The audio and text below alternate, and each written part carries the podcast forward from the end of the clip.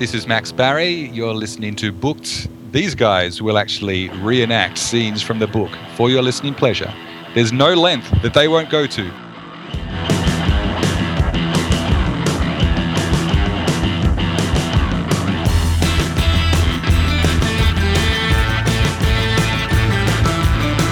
Welcome to Booked, where two guys tell you about the books they're reading. I'm Rob Olson. And I'm Livius Nedden. This week we're reviewing Gripped by um, very, very recent guest here on the podcast, Jason Donnelly. Um, it, it, wasn't on our calendar to be reviewed, but after talking to Jason, I didn't see how, you know, we didn't see how there was a way we could not review it.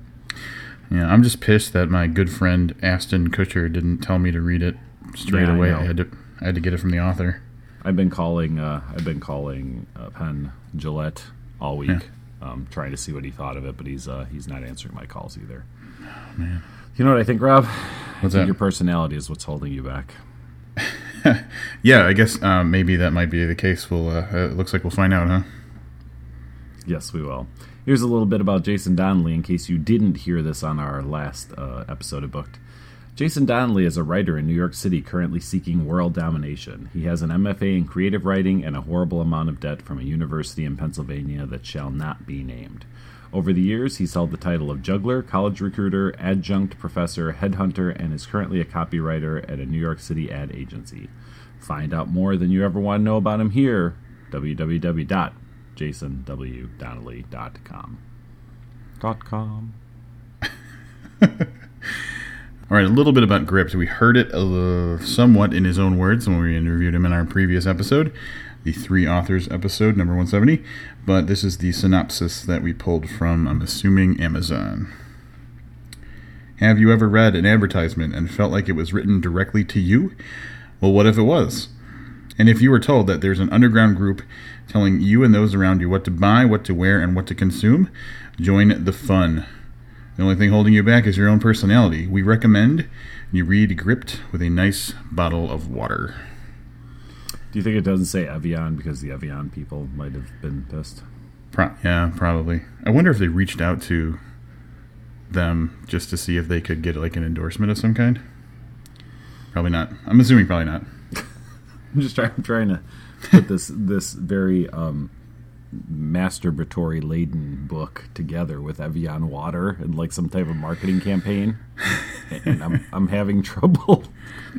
The Evian people are like, they're like, look, we really think that it could have been a good match, but there was probably about 65 too many references to masturbation for us. leaving only about 63 Right. that they were okay with. Yeah. So They're like, and, and we're really liberal, liberal with uh, masturbation references. all right. Frank, so frankly, we're we're astonished. that, that, that's not all this book is about. But there are times where where you might think that in reading it, um, as we uh, mentioned and had had Jason put him on the spot and made him give us the opening line to the book, um, which I'm going to go ahead and do for you now. I came on my cat today again. So that's the launching point for this uh, for this book. yeah. Um, so the very beginning of the story kicks off with this dude who's it's uh, my impression is it's the kind of guy who he's just kind of shuffling through life. He's not very happy with what he does, but he doesn't really see an alternative or have enough energy to make uh, a change to make himself more happy. So he's just kind of dealing with whatever level of bullshit you know he has to in order to get from day to day, uh, including uh, his job, which um, I don't even remember what his actual job was, but he was like a cubicle, in a cubicle farm kind of situation, and um, for various reasons he loses his job, and um, that's where the story kind of kicks in, and and the way that like the the feel of it. I don't know if you're going to agree with me. Have you seen Livius the movie Wanted? I have not. that uh, Angelina Jolie, James McAvoy. Anyway, at the beginning of that movie, it's kind of the similar situation. There's a dude who's just punching the clock and hates his life, and um, it's a very first person kind of look at how mundane and terrible his existence is. And for me, this had a very similar feeling in the beginning of the book. yeah, I I totally uh, uh, agree with your snaps, not with Wanted because I haven't seen it. But yeah, I mean, it's it's fairly realistic. I think that at times in my life I found myself kind of in that same that same spot, and you know, I'm thinking most people have. So he's very relatable in that every day is kind of the same thing, and you even do silly, stupid things just to kind of break up the, the monotony. Um, so after he loses his job, um, he sees an infomercial on TV, and uh, this is where it gets a little weird. So, you know, all of us have seen infomercials, but the, the infomercial basically reaches out specifically to him. And when I say that, it's, it's you know, through, through a phone call. Yeah. gets a little weird, a little breaking the fourth wall, but like of real life. Yeah. So a package shows up on his door, and he has been um, selected to participate in this program called "Your Personality Is What's Holding You Back," um, which uh, you know is basically a series of DVDs that you watch once a week, and you kind of make the commitment to to follow these DVDs, and your life will improve. Um, you know, akin to any exercise, you know, DVD type infomercial workout or whatever. You know, you just have to follow these simple steps, and your life is going to change for the better. Right. The twist about it is there's kind of a drawback if you don't follow follow along with the program, where um, it, it becomes obvious very early on in the in the book that the program kind of knows what you're doing, and there's consequences for not doing what they tell you to. So it goes from being a seemingly like a huge coincidence that this nice thing came along at this very specific point in his life and it's going to be what potentially turns him around to like it might be something that's kind of controlling his life. Yeah, it's basically the longer version of the synopsis. So after Mark starts the program, um, you know, we follow him for for you know about eight weeks in this program, and and we see what happens to him. Now, I, we should mention, I guess, at the beginning of the book, his name's actually Marky. It's not even Mark. It's one of the first things they suggest to him is that he drop the Y from his name. his life right. will be better. so people will take him seriously. Yeah. Yeah. So, um, so yeah, I mean, there's there's a, a handful of other characters that you know are you know are important um, part of the the story. Um, Mark's girlfriend Emily, who he meets very shortly after joining the program, um, kind of as a as a result of the. I guess we should back up a little bit. So the program, um, it's really simple stuff. So, you know, uh, drop the Y off your last name, go buy yourself a new outfit, read the newspaper every day. Um, you know, try to strike up a conversation with, with a total stranger about something you know newsworthy or relevant that you read. So through Mark's um, first couple of weeks, one of the the people that he meets is Emily, and he strikes up a conversation with her about something he read in the newspaper, and they kind of hit it off and, and start hanging out and um, you know kind of dating. Emily, she was an interesting character.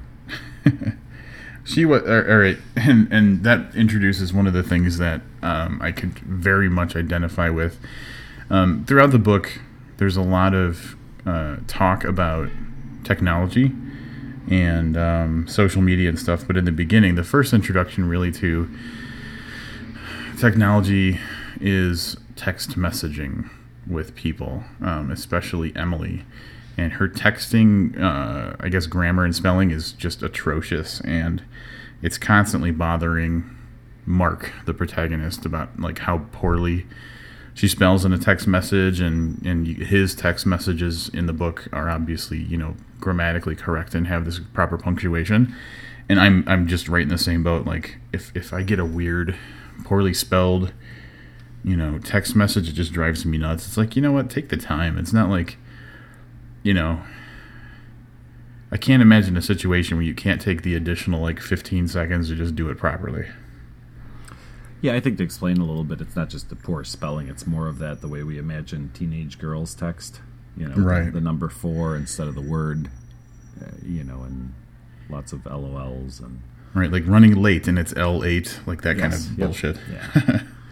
so yeah, it's uh. So there's that. Um, the other, you know, big big character in the book is the program. You know, this this entity is is certainly its own character in the book, and although it's very mysterious and we don't specifically meet a bunch of different people that work for it, it's it's definitely the the the third major character in the book, in my opinion. W- would you agree that it's almost Yeah. yeah the the kind of a combination of like the catalyst for the change, but also the actual antagonist in a lot of ways.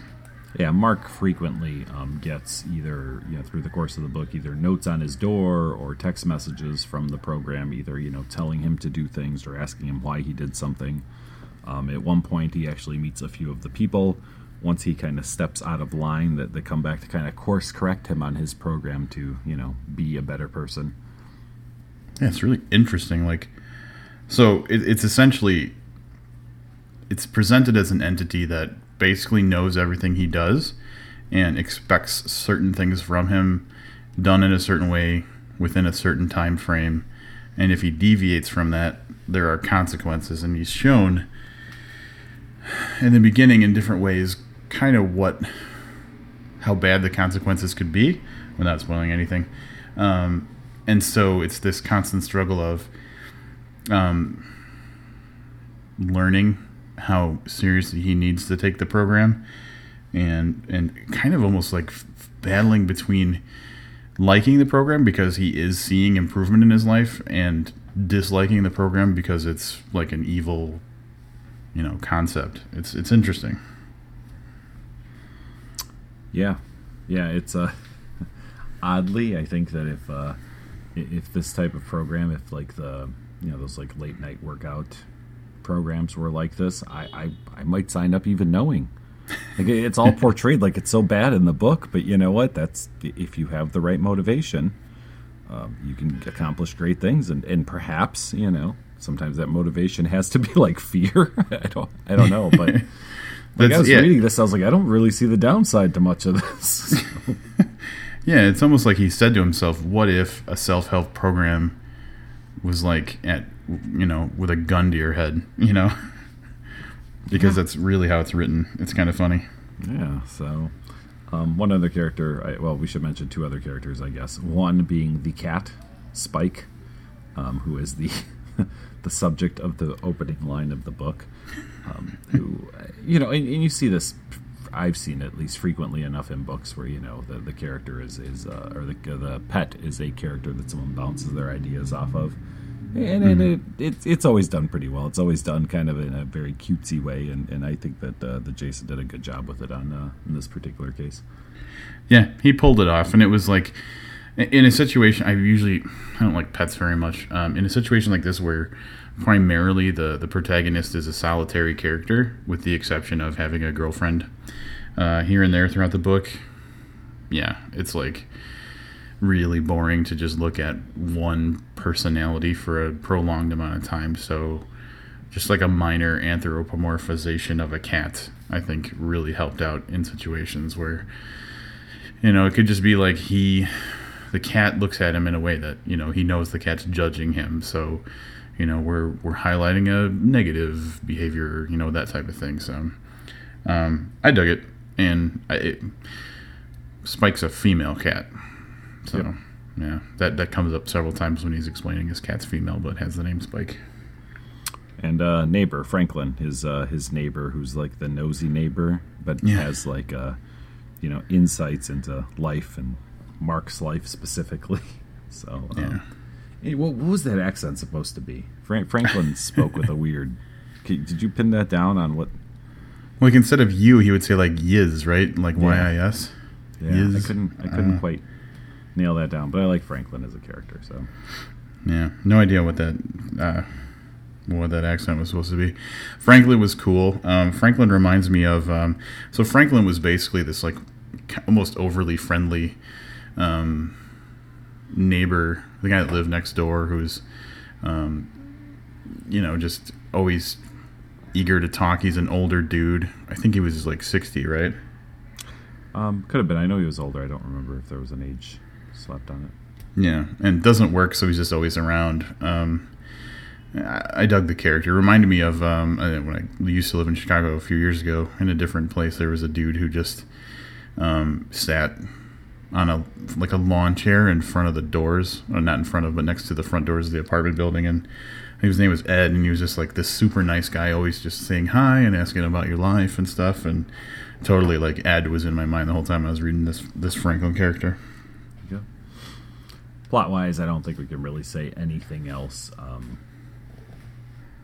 overall, the story is uh, is very much social commentary told through an eight week program. So, I mean, uh, from you know how to use social media to what products to buy and review sites like Amazon or you know Blu-ray discs. It's it's everything. You know, I mean, I read read this over the course of you know two three days, and it's like while I was reading it, one of these things would come up like while I was reading it. If it was a Facebook notification on my phone, or you know, if I happen to see a you know an ad for a movie or, whatever, it's like it was everyday life kind of crammed into this this book and told through the story. So it's kind of some really interesting stuff there too. Yeah, it, yeah, it's like equal parts commercialism, materialism, and um, like the how per, like how social media basically is everywhere in our lives, or and is our social media presence more important than our literal life presence and stuff like that. So it does kind of cause you, unless you're just living in a bubble somewhere, to think about it makes you reflective a little bit on things you usually wouldn't think too much about. Like while I was reading it, my Klout score went up, and I was like, "Oh, cool, my Klout score went up." And then, like in the context of the book, I'm Just thinking from to myself, reading this book. "No." but I'm thinking about it, and I'm like, "Why do I really care if that goes up?" You know. So it was interesting that it almost made me a little introspective about things that I just take for granted or don't don't spend too much time thinking about. Yeah, and I mean, I recognized some of myself or some of my traits in in in Mark or in, in the things that the program was telling him to do. But I recognized other people in it too. You know, I'd read a section and, and be like, "Oh yeah, I know that guy who's always doing that particular thing that I just read." You know, if it's a you know a, a brand allegiance or if it's a you know like a social media thing, you know, it, it, it was just interesting because at some point, I think I hit on everybody I know and interact with with some type of characteristic from this book that Yep. you know I identified them with right away. Start reading a line and go, "Oh yeah, I know that guy." The guy that's always buying the Blu-ray movies and talking about them, you know, like I know that guy. So, Yep. It had creepy elements too because um and I'm not talking about like super creepy but just like because the program recommends that you do certain things um in his day-to-day activities sometimes people interacting with him would do those things and you're like oh it's the program. And it was a little bit creepy so i thought that was pretty cool. Um yeah i just had a thought about what would be really cool to advertise this. I don't know if it would work, but how cool would it be just to have a series of YouTube videos where it's people having read a news article just going up to strangers and trying to talk to them about it? Get the feeling a lot of those people get punched, Right. which would make it very cool. Yeah. So. Like that scene in Fight Club where he tells everybody to go pick a fight with someone. Exactly. that was like the best part of the whole movie. Is like the guy with the hose and he keeps spraying the guy. Mm-hmm. Great stuff. Yeah. So yeah, I, Donnelly does just a great job, kind of interweaving our everyday technological commercial, you know, life into in, into a, a story. Um, yeah, I, we've all seen articles on this type of thing, and you know, if it's how to do something better on Twitter, or um, you know, for for years I had a subscription to um, Men's uh, Fitness, and they had like a fashion section, and it told you what to wear. So you know, we've all seen these things, and, and this could have been a very boring, you know, article like documentary commentary on life. Instead, it was woven with some interesting characters and, and, a, and a neat little storyline, delivering the same message that you know you could buy a book on, on how the commercial world is affecting us, and you know you kind of get the same message out of it. Yeah. What do you think about a comparison maybe to I get that kind of like strong satire feel like maybe Max Barry, S.G. Browne ish kind of stuff. Um, yeah, a little less zombies than. Uh, Fewer zombies. Yeah. Same kind of feel. Yeah, I definitely agree. I mean, it's it's it, it it's right out there with satirists, satirists, sat, satirists, satiric, I, with those people who write satire. You're really close to saying satyriasis again, which is like male nymphomania. How do you even know that? Big Lebowski, man. You never saw the movie Big Lebowski, did you? No. Maude says it in one of the scenes. All my Big Lebowski fans out there know what I'm talking about. Um, Yeah, definitely, definitely some Max Barry. Um, you know, the the beginning kind of reminded me of Company, one of his earlier books. You know, kind of the the cubicle hate, and you know, and then there's a little syrup, yeah, with commercialism. So I don't think he obviously, you know, he talked about being a fan of of Max Barry when he was on the show. But yeah, definitely in that same vein as Apathy and Syrup and Company. For sure. Yeah, I think we've done pretty much as much justice to the story as we can without um, just spoiling the hell out of it. So, uh, what do you think about doing some quotes, sir?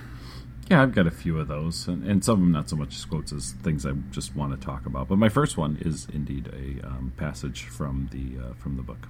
So this is from very this like six percent into the book. Um, it, the line I like is I have to set this up a little bit so it makes sense. Um, his boss claims that uh, you know there was a draft and papers got blown all over uh, all over the office. This is in fact impossible since we have a modern office building and it does not have any windows that open in fear of someone jumping. I didn't understand why someone would jump out of a building at work until I worked for her. Nice. Yeah, I like that. Um, I've got just the one that I wanted to do as a quote. I have another one that kind of reinforces something I said earlier, but uh, this is, I think, within the first few pages of the book. And um, I'll read the quote, then we'll kind of talk about it a little bit.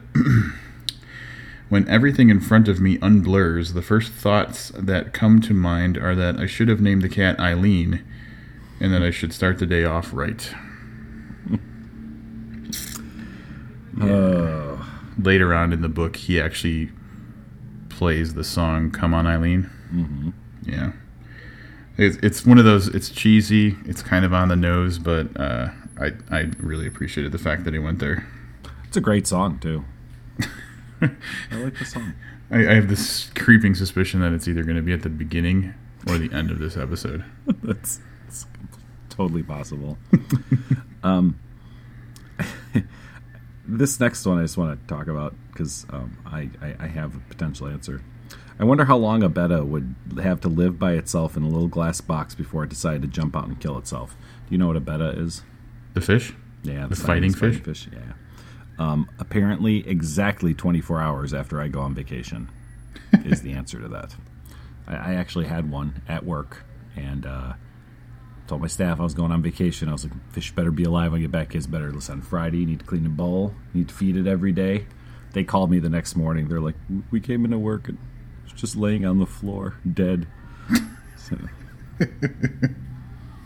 I have a I have a fish tank story. You got a second for this? Oh yeah, I got nothing but time. All right. When I was a child, we had a fish tank, and it had uh, those little like black sharks with the orange tails and angelfish and a handful of other things. And it had like the sucker fish, and we had a couple crabs. I don't know what type of crabs they were because I was like eight. I don't remember any of this stuff, but like, um, we lost one crab, like it died, but then another crab literally disappeared. Like one day, it was not in the tank. And it wasn't like it just jumped like because we couldn't see it on the floor or surrounding the tank anywhere. The thing just fully full on vanished. Um we i mean dug through moved all the you know plant fake plants and rocks around and everything and it was just nowhere in the tank. And um it, we were just baffled by it. But it's just a little crab so we gave up and went on with life and and uh, i had two dobermans uh, growing up. So one night we're sitting around it's nighttime uh, watching tv before you know bedtime or whatever. And one of my dogs just starts growling and uh, stands up and is like standing over by the tv just growling. And and we're like what the hell's going on? So we turn on the lights and she's just growling and we can't see anything. Like we you know if it was like an animal or something but there was nothing there. And we're like what the hell's going on so finally we we get to i get to the place where i can kind of see what she's growling at and it's this little ball of dust walking on the floor. And it turns out it was the crab. The crab had climbed out of the tank and was living somewhere in our house for like a week. And, and like dust was collecting on top of it as it like walked around under the furniture and stuff. It was really weird.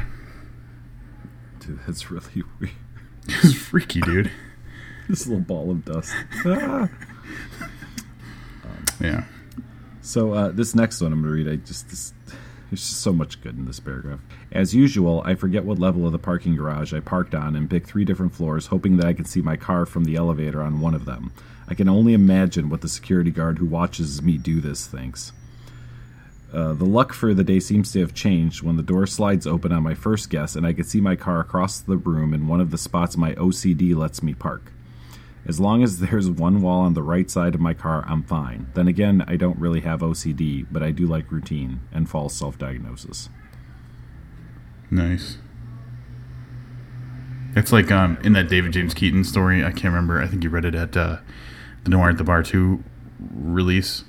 And the, the protagonist said something along the lines of, I've got five things, or I'm missing five things. Um, a nervous system, or uh, a central nervous system, and the ability to do math, or something like that.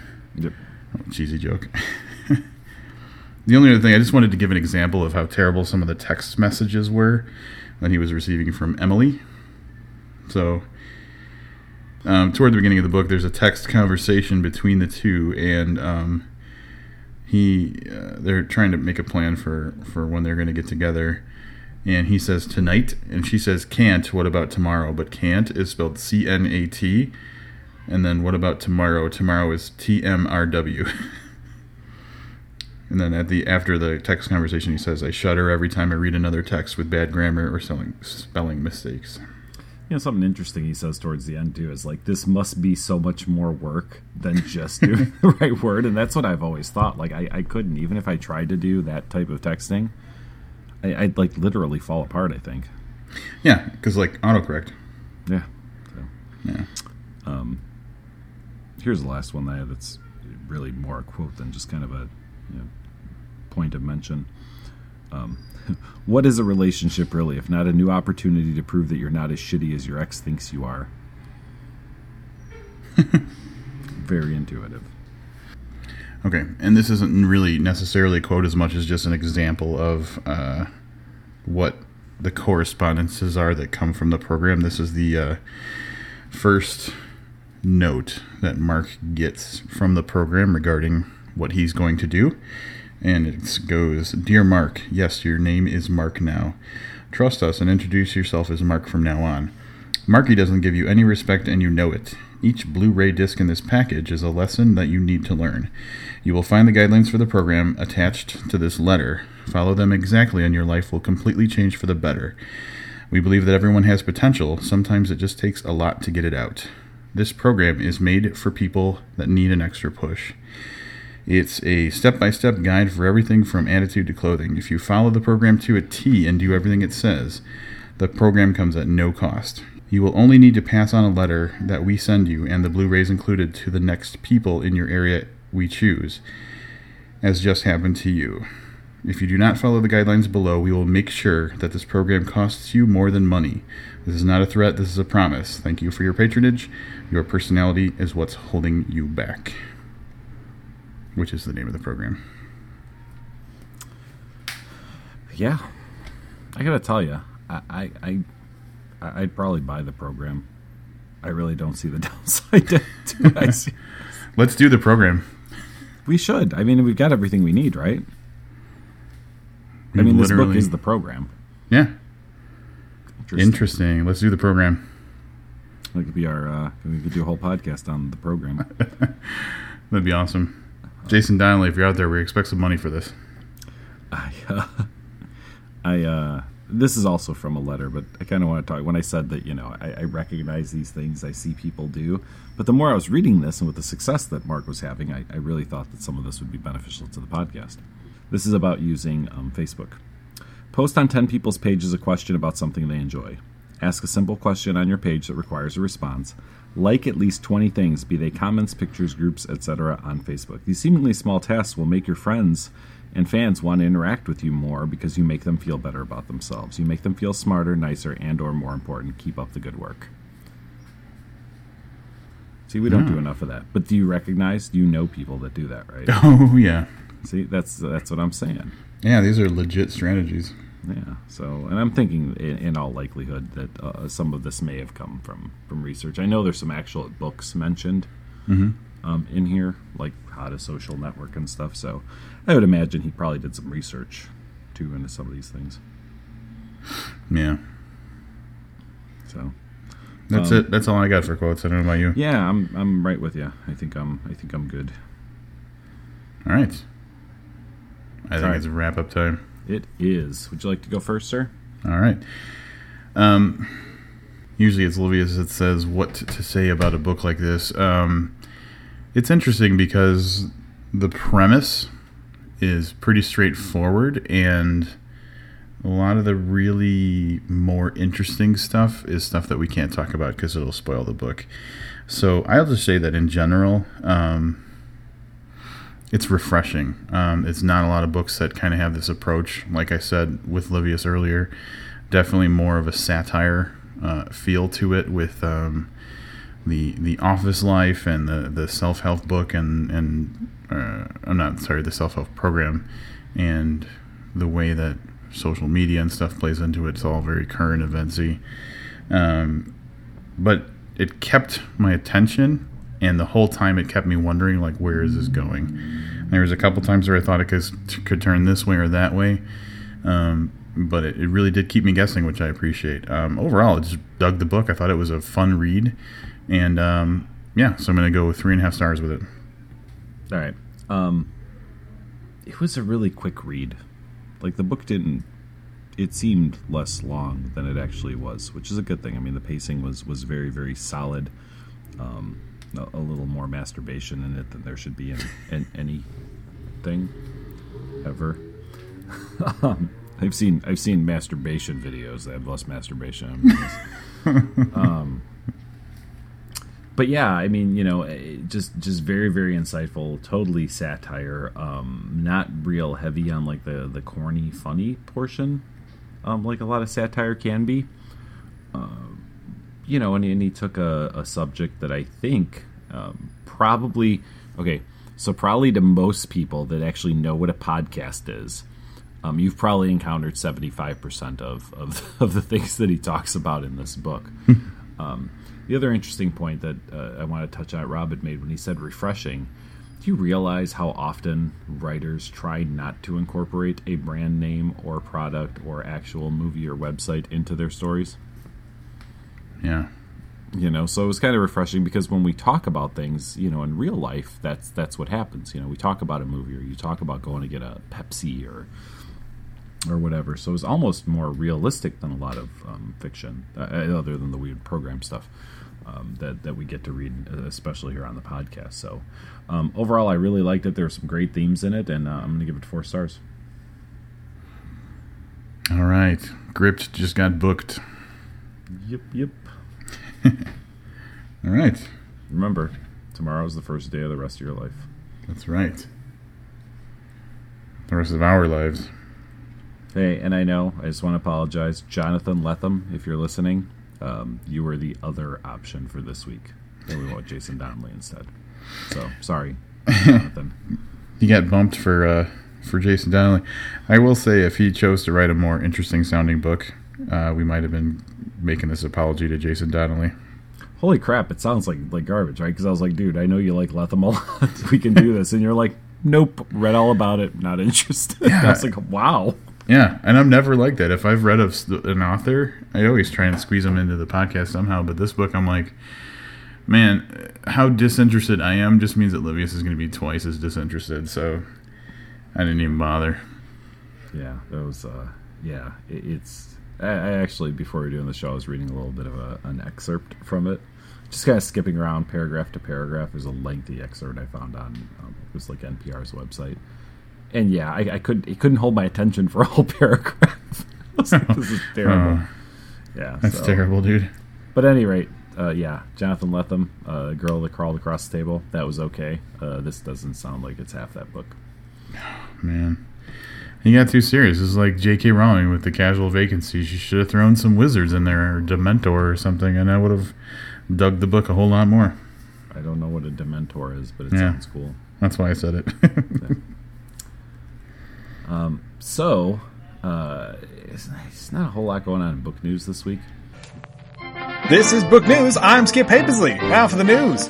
James Big Pockets Patterson is giving away $1 million to small indie bookstores. The only stipulation? They must have a children's section. This is part of his effort to get younger audiences interested in books, and specifically his books. After the million dollars is donated and the bookstores have been saved, the following James Patterson books are scheduled for release. Alex Cross in the Case of the Missing Lollipop, Women's Murder Club 15, Bad Babysitter, Maximum Ride 9, The Loop De Loop, and other exciting roller coasters. And Daniel X Armageddon 2, The Broccoli Protocol. In other news, author of Inferno and The Da Vinci Code, Dan Brown is said to be writing his next project. This time, it's an album. At a press conference, Brown stated that he has 12 songs, but won't tell us what they're about or how they end. He said it will be the first mystery thriller album to date, and will be asking the questions the world has been wanting to know. At press time, Brown is calling the album Why Did Tom Hanks Grow His Hair Like That? And now, the New York Times bestsellers and fiction recap. A Cool Burn has Dan Brown's Inferno at number 5. Number 4 has two X's, It Sticks by Sherrilyn Kenyon. Missing the Call is J.K. Rowling's Robert Galbraith's classic The Cuckoo's Calling at number 3. Loose Lips Sunk the Mayan Secrets by Clive Cussler to number 2. And Never Wanting to Look Back is Never Go Back in First Place by Lee Childs. This has been Book News. I'm Skip Hapersley, signing off.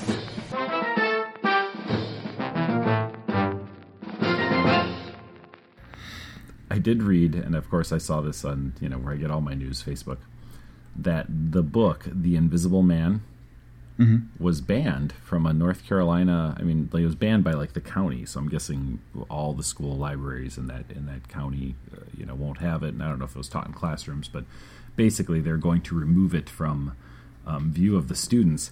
Which first, my first thought was, why is there a book about an invisible guy? What is the big deal? What could possibly be happening in there? And then I thought, of course, if I was an invisible guy, I'd go look at women changing or showering or something. So I thought, all right, maybe there's some really creepy scenes in there like that. But then I was looking for something to talk about on tonight's podcast. I clicked this link and I got so I'm reading this and uh, apparently it's uh it's it's by an African American gentleman. Um, but it's about being African American. It's totally not about being invisible. Mm. hey, So you know what the problem with being invisible and going to look at looking at women in the showers is, right? no. Bumping into all the other invisible dudes looking at women in the showers.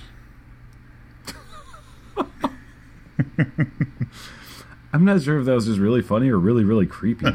Because now that you said that, I was like, oh, what if there are invisible people around just all the time? Yeah, that's what you got to be careful when you go invisible and you're looking in the shower. You weren't the first person to think of it. Yeah, no kidding. Um, but instead, instead, this guy's black.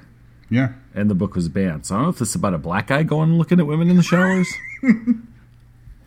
I'm not really sure what happened here. So, so I'm going to read a little bit of this excerpt. Oh, this is how I got on the Lethem thing because this is uh, when I Googled it to talk about it, and the first things that came up was npr.org. Uh, North Carolina County voted this week to ban Ralph Ellison's Invisible Man from school libraries. The Asheboro Courier Tribune reports that the decision followed a complaint from a parent who called the novel, in quotes, too much for teenagers. The decision was 5 to 2, with one board member claiming, I didn't find any literary value. The 1952 novel, which won the National Book Award, is among the most famous novels dealing with black identity and black invisibility in America. Now, I didn't read that line. I skipped down to the bottom of this paragraph. and it said, the famous opening lines of the novel read, I am an invisible man. No, I am not a spook like those who haunted Edgar Allan Poe, nor am I one of your Hollywood movie ectoplasms. So I'm like, all right, so this guy's invisible, but he's not like those people. I'm a man of substance, of flesh and bone, fiber and liquids, and I might even be said to possess a mind. So I'm like, all right, I kind of get this too. So I am visible, understand simply because people refuse to see me. And I was like, oh, like it just fucking dawned on me. Like, oh. So there you go. I thought Poe was haunted by birds. I think he was haunted by a variety of things. Um, you know, a book's not banned in the in the North Carolina school library system. Are you going to say the booked anthology? The booked anthology. Now that we're waiting back for the vote, they've been deliberating. But um, No concerned parent is saying that that's gonna. Well, actually, if any book is too much for teenagers, there's definitely some stuff in there that might be a little too much for teenagers. yeah, yeah, that's uh, yeah, but yeah, it was a it was a hard segue there. I didn't know what else to say about that except that um, I'm sure lots of other people knew that um, the book was not about a guy who is invisible, but it was about a guy who feels invisible because he's African American and he peeps on women in the showers. Oh no, he's bumping into the other invisible people, the actually invisible people. Well, speaking about the anthology really quick, and I'm not going to belabor this, although Jason Donnelly's book almost seems like it's telling us we should. Uh, I just want to say that lately there's been um, kind of a a community conversation on Facebook about um, some stories. Like certain contributors are writing about other contributor stories, and then everybody's kind of chatting about it um, in the comments on Facebook, which is great. Um, a lot of good talk about the opening story by Fred Venturini called "A Pound of Flesh," and then obviously following on from there, which is awesome. And I was really excited to see such like kind of uh, like a, a gathering around conversation about the story, and I was like, "This is really cool. I wish this, this would happen." Oh, we're the October book club selection for Lit Reactor, so um, I encourage everybody, whether you are a contributor that's reading other people's stories, or uh, a listener who bought the book, or you just however you happen to come across this book, again, just to join up at Lit Reactor and uh, join the conversation over there during the month of October, where you know we basically have a space for a whole month for everybody to get together and, and talk together about the stories. Yep. Looking very, very much looking forward to uh, to this. This this should be a lot of fun. Um, Rob and I will will be around. I don't know how much we're gonna poke in on. See, here's the problem because someone's gonna say something negative, and I'm gonna get all pissed off, and then it's gonna turn it. So I'll be I'll be hovering on the on the edges of that conversation. Livius will be the invisible man. Yes, yes, I will. I will be. What's that? We got a really nice tweet earlier today. We did. It was actually from yesterday, but it was from Tim Beverstock. Um, do you have it pulled up? Never mind. I still have it pulled up on my phone, which is my favorite place to use Twitter, by the way. So uh, Tim Beverstock, hopefully we're pronouncing that correctly, um, of Warmed and Bound, um, says the booked anthology fucking rocks. Great effort. Thanks, Yeah, Tim. so it's not just us saying it about the book. Yeah, there's there's Tim. He's saying it Tim too. Tim Beverstock. Yeah, he's not saying it as enthusiastically as we are, but uh, and don't forget if you've read it um, or once you're done reading it, head over to Amazon, click the little five stars, write a little mini review. Um, you can click the four stars. Someone did, which means we'll never. It'll never. Do you understand that now we can get a million five star reviews and it'll never be five stars on Amazon? Well, we might have to program that person. Yes, I wonder if you can go back and re rechange your. We'll have to If we can, we're going to make them change it. Yeah, exactly. So, uh, any rate, um, speaking of books, uh, our last episode, which I know a lot of you guys listen to because the download numbers are just fantastic. Um, J. David Osborne's Kickstarter. Here's an update. Halfway through, well, a little better than halfway through. 14 days to go. You still got two weeks to get in on this. Um, they only need a thousand dollars for this to fund. That's out of five thousand. So I know it sounds like a lot, but when you started with zero and you're at four thousand and twenty-seven dollars, the thousand doesn't seem like that big of a deal anymore.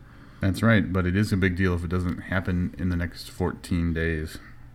Yep, yep. Because then I may not get my uh, my books. I kicked in for books Yeah, that's right. because I want to read some of these. Yeah, Kick in, you sons of bitches. Make sure Livius gets his reads. that's right. That's right. So, um, yeah, you still got two weeks to do it. You can get anywhere from two to all five books, and then like weird things like a date with J. David Osborne, which I realize he may not have sold himself really well during the podcast on uh, on wanting to to be um, somewhere with him where there's alcohol. But I assure you that he's a fine gentleman And he's famous. and that your virtue will be safe. Yes, He's IO9 IO9 famous, famous. yeah. Yeah. yeah, very much so. so go kick in uh, 10, 20, 50, 500, whatever. Uh, for seven hundred dollars, seven hundred bucks. The J. David Osborne will hand deliver all five print editions and take you to dinner at Applebee's. At Applebee's, get some apps. At at Applebee's. So uh, I don't have seven hundred dollars, and I'm a little afraid of J. David Osborne. So either way, I just don't like Applebee's that much. Otherwise, I'm in. oh, there you go. So our reasons for not kicking in seven hundred bucks to a Kickstarter project. All right. Um, anything else? Um, I don't have anything else. Uh, what do we got going on for next episode? So we're going to be reading a book called The Returned, um, which is kind of a nice way to head into October because it has kind of a creepy feel to it. Um, but here's here's why we're uh, here's why we're reading it, um, or why I suggested that we should read it. There is a uh, so I'm going through looking at new releases and you know and, and looking at what's out there for us to review, and I, I come across this book called The Return. And I go, huh, that's interesting. A couple weeks ago, I started watching a French TV show called The Returned, which was based on a movie called The Returned, which has uh, actually I have the synopsis in front of me. In a small mountain town, many dead people reappear, apparently alive and normal. Road accident victim teenager Camille, suicidal bridegroom Simon, Victor, a small boy who was murdered by burglars, and Serge, a serial killer. Okay, so they come back to life after many, many years, and they have no recollection of what happened to them. Like, for example, the, the girl who was a road accident victim, all of a sudden, she just like starts walking up this mountain, and she comes home, and it's like it's five years later like she went to school this morning and just really doesn't know what happened. So I then read the synopsis for The Returned, the book, which is basically the same thing, just not with these characters. So we're introduced to a world where people have started coming back from the dead with no explanation. And uh, I thought, huh, this is kind of interesting. So we're reviewing it. I want to see what this guy's all about. I have not um, dug into how closely tied this is to that original French film or the TV show, which is coming to, I think, IFC. So the Return series, which is just, I think it's an eight part, um, kind of like mini series, um, will be coming to American TV, hopefully overdubbed, because uh, there was uh, not a real good job with the uh, with the subtitling on it. But yeah, it was kind of interesting. So what I want to see is, did this guy just kind of rip off a concept? Because I mean, con- conceptually, they're the same thing. That's interesting. I'm just glad it's not about like the grocery store, all the stuff that people bring back that they don't want or something. It'd be boring. Yeah, that would That's be the best boring. joke I had for that. Yeah, so so we're starting off. We're gonna head towards October with that, and then then our first review in October should be Doctor Sleep by the Master of Horror, Stephen King. Do you know what holiday it is today? Do- uh, no. It is um, Stephen King's birthday Today? and Misty Bennett's birthday. Yep. And Misty Bennett's birthday. We cannot forget that. I sent her a nice No. text with lots of hearts and exclamation points. Oh, happy birthday, Misty. Happy birthday, Misty. I think this is the first like friend of the podcast shout out on a birthday we've given, isn't it? Yep. I believe so. It's also Jeremy Robert Johnson's birthday. Not to not to forget. Oh, fine. Happy birthday, Jeremy. but Robert. we, we haven't hung out with him in multiple states. That's right. That's right. So. FCJR forever. I don't know what that had to do with Jeremy Robert Johnson, but okay. but I was going back to Misty because she invented it. gotcha. Okay. Um, can I talk about something very briefly that has nothing to do with the podcast? Hey, you've got to do the editing. You talk for as long as you want. The Blacklist. Did we talk about this before? We did not, but Monday, Monday, Monday. James Spader. Back on the television. He must have run out of money. we talked about him briefly. Oh, we didn't even mention the Lit Reactor. The episode of Lit Reactor that I'm on is available now. Episode number 16 on the Lit Reactor website. At one point, um, we're talking about casting for the Fifty Shades of Grey movie. I may have recommended James Spader as the Christian Grey character. yep, you may have. Anyway, looking forward to that. That's just a one-off. I happened to see a picture of James Spader, and I was like, I need to see Blacklist.